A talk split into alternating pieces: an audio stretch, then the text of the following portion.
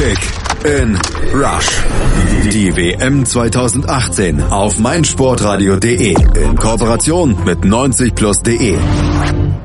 Das Feuer der ersten beiden Achtelfinalspiele der WM 2018 konnte Spanien gegen Russland nicht entfachen. Jede Menge Ballbesitz, wenig Ertrag. Das war das Motto der Spanier. Über 1000 Pässe. Und für das einzige eigene Tor brauchten sie ein Eigentor der Russen. Diese legten zwar Disziplin und viel Leidenschaft an den Tag, blieben aber spielerisch limitiert. Trotzdem hieß es nach 90 Minuten 0-0 und damit verdienten sie sich am Ende auch das Elfmeterschießen, wo Koke gegen Russlands Keeper Akinfeev verschoss und der Schlussmann dann mit der Fußspitze gegen Aspas endgültig zum Matchwinner wurde und seine Mannschaft ins Viertelfinale brachte.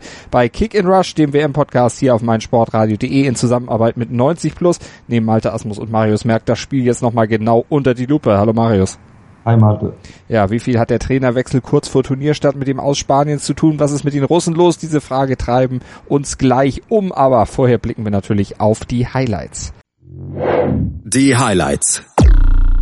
Ein Eigentor von Sergej Ignacevic brachte Spanien früh in Führung. In der zwölften Minute war das. Doch die Russen, die blieben im Spiel und kamen durch einen Handelfmeter von Schüber noch vor der Pause zum 1 zu 1 Ausgleich. Tore in Halbzeit 2 und der Verlängerung blieben Fehlanzeige und im Elfmeterschießen war es dann, wie eben schon gehört, Igor Akinfeev, der zwei Elfmeter hielt und sein Team damit in die nächste Runde brachte. Die Analyse. Marius, lass uns einsteigen was auffiel, als man vor Spielbeginn auf die Aufstellung der Spanier guckte, kein Iniesta. Nein, ähm, Iniesta musste erstmal draußen bleiben. Dafür war jetzt ähm, endlich, endlich mal, muss man sagen. Ich habe gedacht, das dürfte eine gute Maßnahme von Hierro sein. Äh, Marcos Asensio im Spiel. Und ähm, in den ersten zehn Minuten sah es auch aus, als würde diese Maßnahme fruchten. Ähm, die Spanier haben komplett dominiert mit Ballbesitz, so wie es auch zu erwarten war. Aber es war teilweise eklatant wie sehr sie gerade in den ersten zehn Minuten die Russen hinten reindrängen konnten. Und als dann auch noch dass die relativ glückliche Führung gefallen war, ähm, dachte man eigentlich, dass es so weitergeht. Ja, gucken wir noch mal auf diese glückliche Führung für, äh, für, Spanien. Das war im Grunde die erste Aktion überhaupt im Strafraum. Es war bezeichnenderweise mal wieder ein Standard, ein Freistoß von Asensio von der Strafraumgrenze an der rechten Seite auf den zweiten Pfosten zu Ramos. Der lieferte sich mit Ignacevic so eine kleine Ringereinlage. Beide fielen hin und es war die Hacke des Russen, die den Ball dann über die eigene Linie buxierte. Ja, der Ignacevic hat in dem Moment ähm, komplett die Orientierung meiner Meinung nach verloren, hat nur auf Ramos geachtet, äh, den man natürlich bei Standardsituationen gut im Auge behalten muss, aber ähm, dementsprechend unglücklich, dass er dann auch ausgerechnet so an seine Hacke, Schrägstrich, Wade prallt und äh, dann unhaltbar für Akinfeev in die lange Ecke geht. Ich habe im ersten Moment auch gedacht, möglicherweise ein Foulspiel, aber mhm. halten beide gleich viel in der Szene und äh, für mich dann doch ein reguläres Tor für das sich Ramos dann als Torschütze quasi feiern ließ, hat er ziemlich zelebriert diesen Treffer. Auf jeden Fall 1 zu 0 für die Spanier. Es sollte aber bis in die Endphase der ersten Halbzeit die einzige nennenswerte Toraktion oder Torschussaktion der Spanier bleiben. Die hatten zwar ohne Ende Ballbesitz, um die 75 Prozent lag der und jede Menge Pässe, aber das war ziemlich brotlos, was sie da an Pässen äh, gespielt haben. Ja, da hat ähm, nicht, manchmal nicht nur der letzte Pass gefehlt, der hat sowieso das ganze Spiel gefehlt. Ähm, auch das, das Aufbauspiel war schon unsauber. Ähm, allein David Silva wahrscheinlich mit Iniesta der ballsicherste Spieler in der Mannschaft hat in den ersten zehn Minuten drei eklatante Fehlpässe gespielt.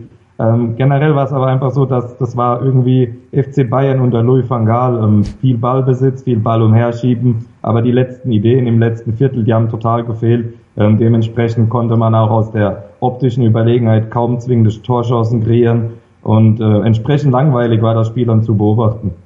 Genau, es plätscherte einfach so dahin, weil die Russen äh, ja letztlich auch nicht viel nach vorne machen konnten, aber sie ließen sich absolut nicht einlullen von diesem Passspiel. Der Spanier blieben weiter geduldig in ihrer Ordnung, blieben in ihrer eigenen Linie, die sie sich auch vorher ja vorgenommen hatten und kamen dann doch immer mal wieder in Sachen Konter nach vorne?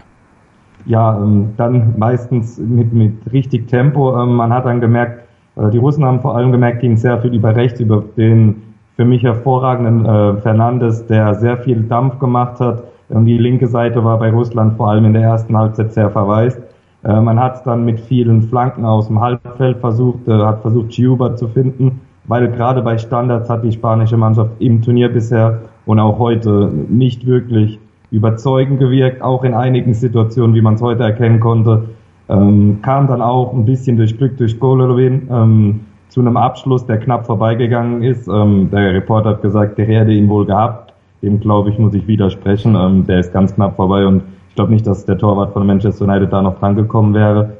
Aber sonst haben auch die Russen nicht viel rausspielen können. Äh, aber die haben natürlich ähm, angetrieben von dem Publikum mit einer größeren Intensität, mit einer größeren Leidenschaft gespielt und ähm, alles, jetzt um eine Standardfloskel zu verwenden, alles aus sich herausgeholt. Und dann eben auch Glück gehabt, dass Piquet im eigenen Strafraum so ein bisschen die Sportart verwechselt hat in der 36. Minute.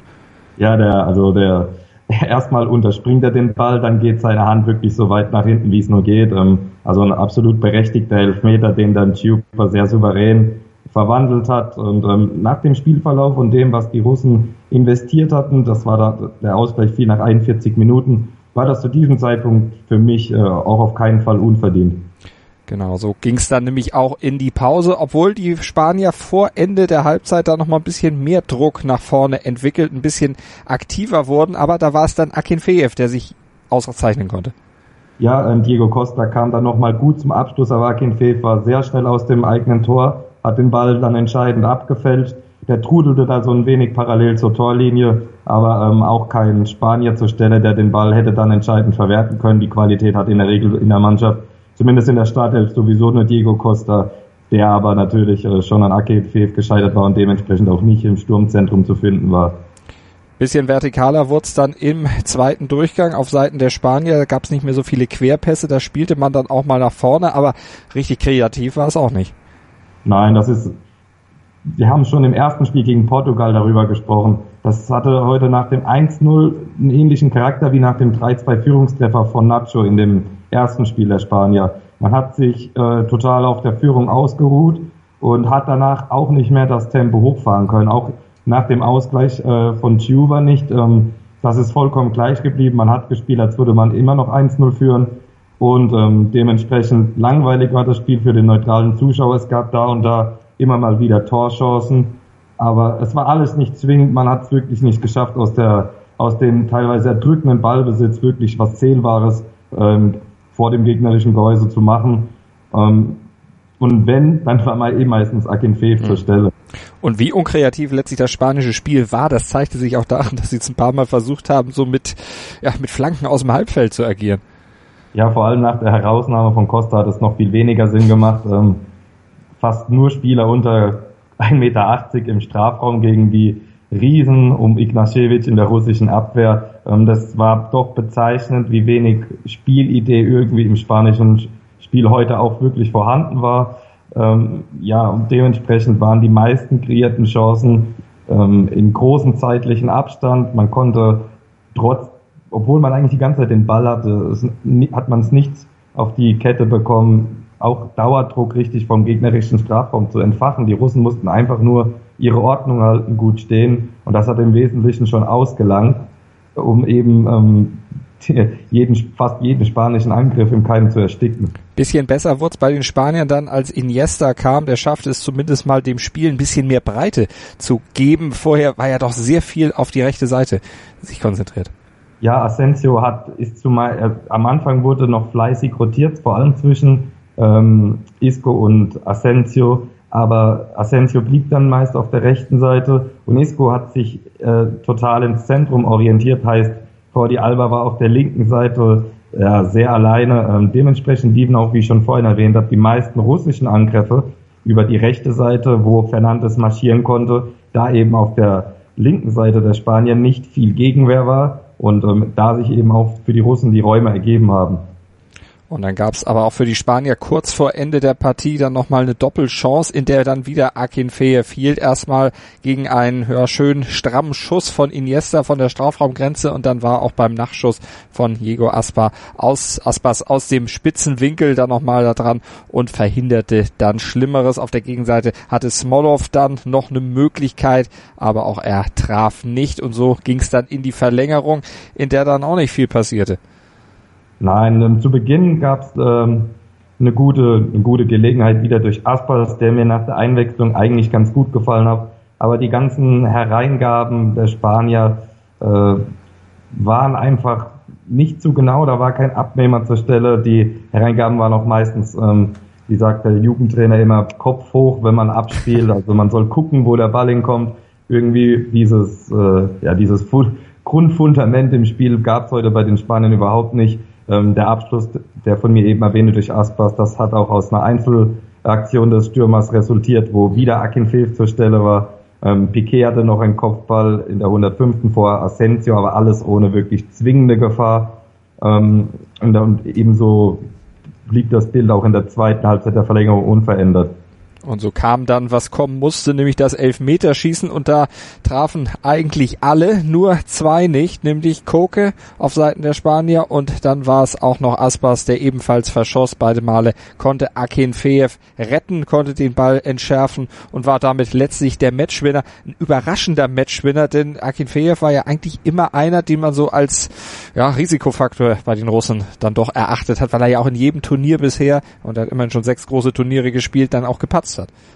Ja, und auch gerne mal, ähm, so wie ich mich erinnere, in der Gruppenphase oder ab und an auch im Achtelfinale der Champions League, ähm, wo ich jetzt kein bestimmtes Spiel herauspicken kann, aber äh, ist definitiv bei mir so im Kopf geblieben. Ah, eben fällt mir was ein, ähm, im Achtelfinale 2011, 2012 hat er, das war schon entschieden gegen Real Madrid, das war schon nach dem Hinspiel entschieden, im Rückspiel ähm, bei einem Freistoß von Ronaldo aus 40 Metern, glaube ich, böse gepatzten Abpraller ins Netz fliegen lassen. Also zumindest auf großer Bühne war ein Fehler von dem russischen Schlussmann leider kein Seltenheitswert. Und dementsprechend ist es natürlich umso toller für ihn, was er heute für den Gastgeber leisten konnte. Und damit auch ohne Zweifel unser Spieler des Spiels.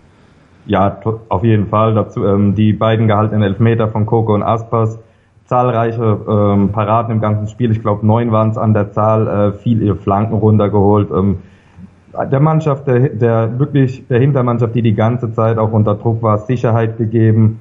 Und ähm, dementsprechend kann es eigentlich keinen anderen geben, auch wenn ich mich zumindest bei uns in der internen Gruppe bis zur zweiten Halbzeit der Verlängerung ein bisschen für Mario Fernandes stark gemacht habe, äh, der auch für mich ein sehr gutes Spiel gemacht hat, ähm, sehr viel nach vorne gemacht hat, hatte viel mehr Ballaktion als die meisten anderen Abwehrspieler bei Russland, hat alle Luftkämpfe gewonnen, aber äh, na, vor allem nach dem Elfmeterschießen kann es da natürlich auch keine andere Wahl mehr geben. Definitiv. Jetzt lass uns nochmal auf das Spiel eingehen. Zu den Russen als Sieger kommen wir gleich nochmal. Lass uns erstmal zu den Spaniern gucken. Die hatten ja jetzt vor der WM diesen Trainerwechsel dann zwei Tage vor Start des Turniers noch zu verkraften. Lopetegi musste gehen, Hierro übernahm. Wie viel trägt denn dieser Trainerwechsel jetzt tatsächlich zum Abschneiden der Spanier dabei? Denn auch die Vorrunde war ja nicht unbedingt überzeugend.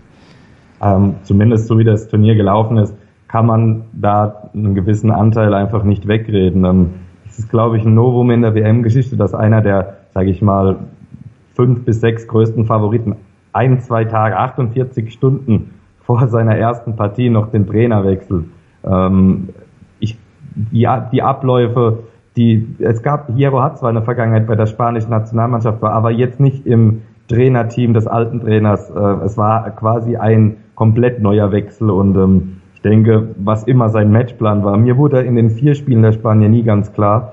Ähm, ich denke auch den Spielern selbst, weil das Passspiel, das Ballbesitzspiel, das wird äh, den spanischen Spielern je, seit der Jugendnationalmannschaft eingetrichtert.